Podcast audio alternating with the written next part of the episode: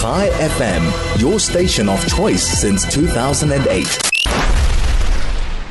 Well, uh, let's uh, cross to uh, Yahya Mahamid, uh, who is an Arab-Israeli Zionist and educator and an Israel advocate. We've spoken with him before. Yahya, a very, very good morning. Thank you for joining us once again. All the best for twenty twenty-four. How are you doing?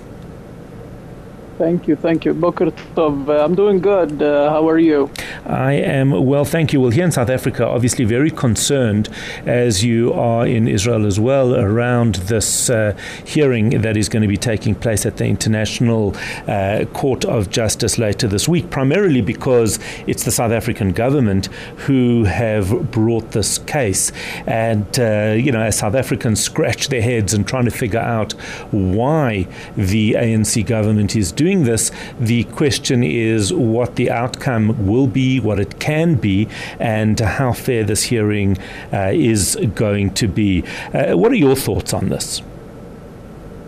I think that this was a publicity stunt by the government in South Africa. They're trying to uh, make uh, the attention of the make the attention of the world diverge. And I think you put it very beautifully by uh, when you said that throwing the word genocide around without actual definition is, uh, first of all, harming uh, the actual people that uh, uh, experienced this uh, through history. Uh, I think uh, this uh, hearing will be interesting indeed, because you do have to provide information in the courtroom, and uh, this will be uh, an interesting hearing. Uh, we, I, I wait for the day that the world will see that this claim uh, has no grounds when it comes to Israel. Israel has a fl- flourishing uh, minority uh, population that's growing and being assimilated into the bigger Israeli society. And uh, South Africa gave us the chance to put this on display for the whole world.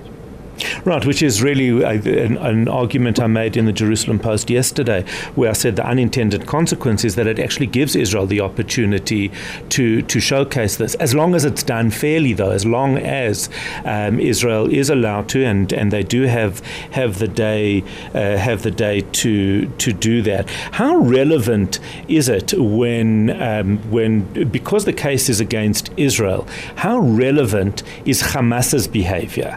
You know, because Hamas is not on trial, effectively, on Thursday and Friday. Israel is. Uh, so how much uh, relevance does Hamas's behavior have uh, in this regard?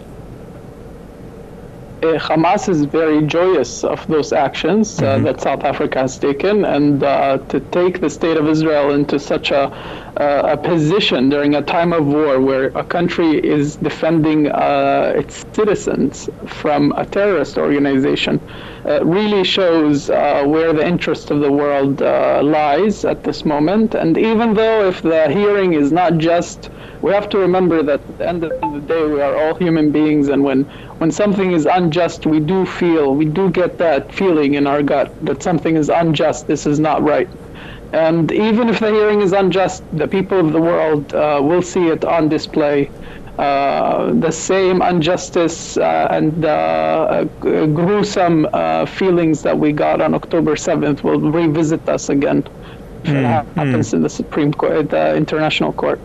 In terms of South Africa's relation with Hamas, with Iran, uh, the the how, how does this, from an outside perspective, from an Israel perspective, how does this look?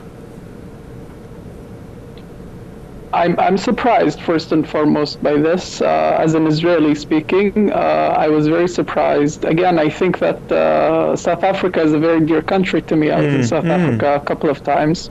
Um, I was surprised uh, by those actions uh, because, A, I think that South Africa is a beautiful country. They have uh, uh, many internal debates and many internal problems to fix. Uh, South Africa was very uh, missed when the Gazans were uh, oppressed by Hamas, when uh, when the Gazans were chanting on the street, Hamas let us live a few years ago. South Africa did not take Hamas to the International Criminal Court. Uh, South Africa did not make its voice heard.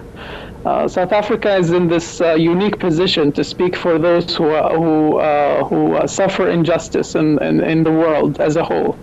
And unfortunately, when it came to the Palestinians, they did not use this right. Only when it came to Israel, they suddenly, uh, the conscience woke up. And it, it really shows, again, that those actions are uh, behind, uh, have like a, a hidden meaning, a hidden propaganda, a hidden uh, agenda, so to speak, uh, because of their alliance, their political alliance with Iran, uh, the aid that they get, uh, relations.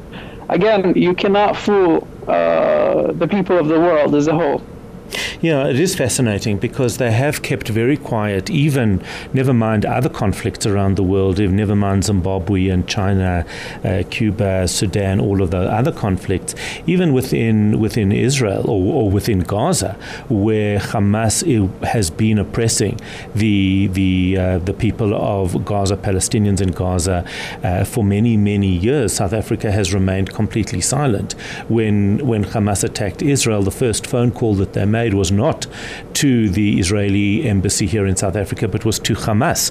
And when they were caught doing so, they said, no, it was just to offer humanitarian support. This was before Israel even went in to Gaza. So it's actually very, very clear that it's not about Palestinian rights. It's really very much about support of Hamas, which need, which obviously therefore uh, uh, take goes back to Iran, which is where this comes from.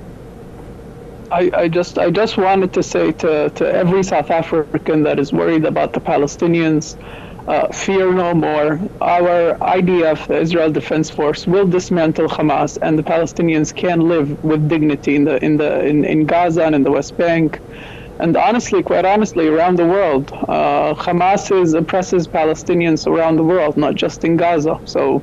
So yeah, why, why, freedom is coming. Why, why isn't that seen? Why is there almost a veil in front of the most obvious point, which is Hamas is a terror organization. It doesn't respect gay rights. It doesn't respect women. It doesn't respect freedom of speech. It doesn't reflect all the values that many people around the world do value. And yet they are being supported through this. How do you explain it?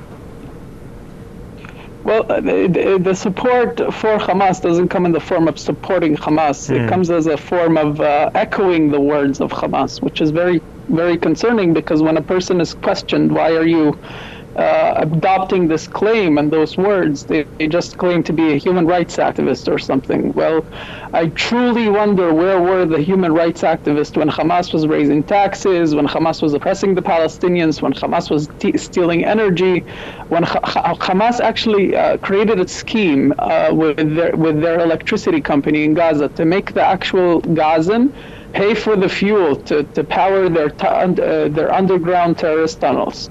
Where were those human activists, human rights activists, when all of this was happening in the Gaza Strip and nobody was talking about it? To put it, to put it, to paint a clearer image, uh, in in in Gaza, a situation developed for many many years is that if you are not a member of Hamas, if you are not a member of uh, the terrorist organization, then you have no food in the fridge, then you have no uh, social security, uh, you have no positions, you have no respect in life. This is not a way to live. This is not a way to live. Uh, you you should not you should not be, have to be a part of a terrorist organization to have food in your fridge. Absolutely right. Hopefully that will be showcased uh, towards the end of the week, but uh, we'll obviously keep a close eye on that. Yahya Mahamid, keep doing the amazing work that you are doing. Uh, he is an Arab Israeli Zionist, an educator, and an Israel advocate.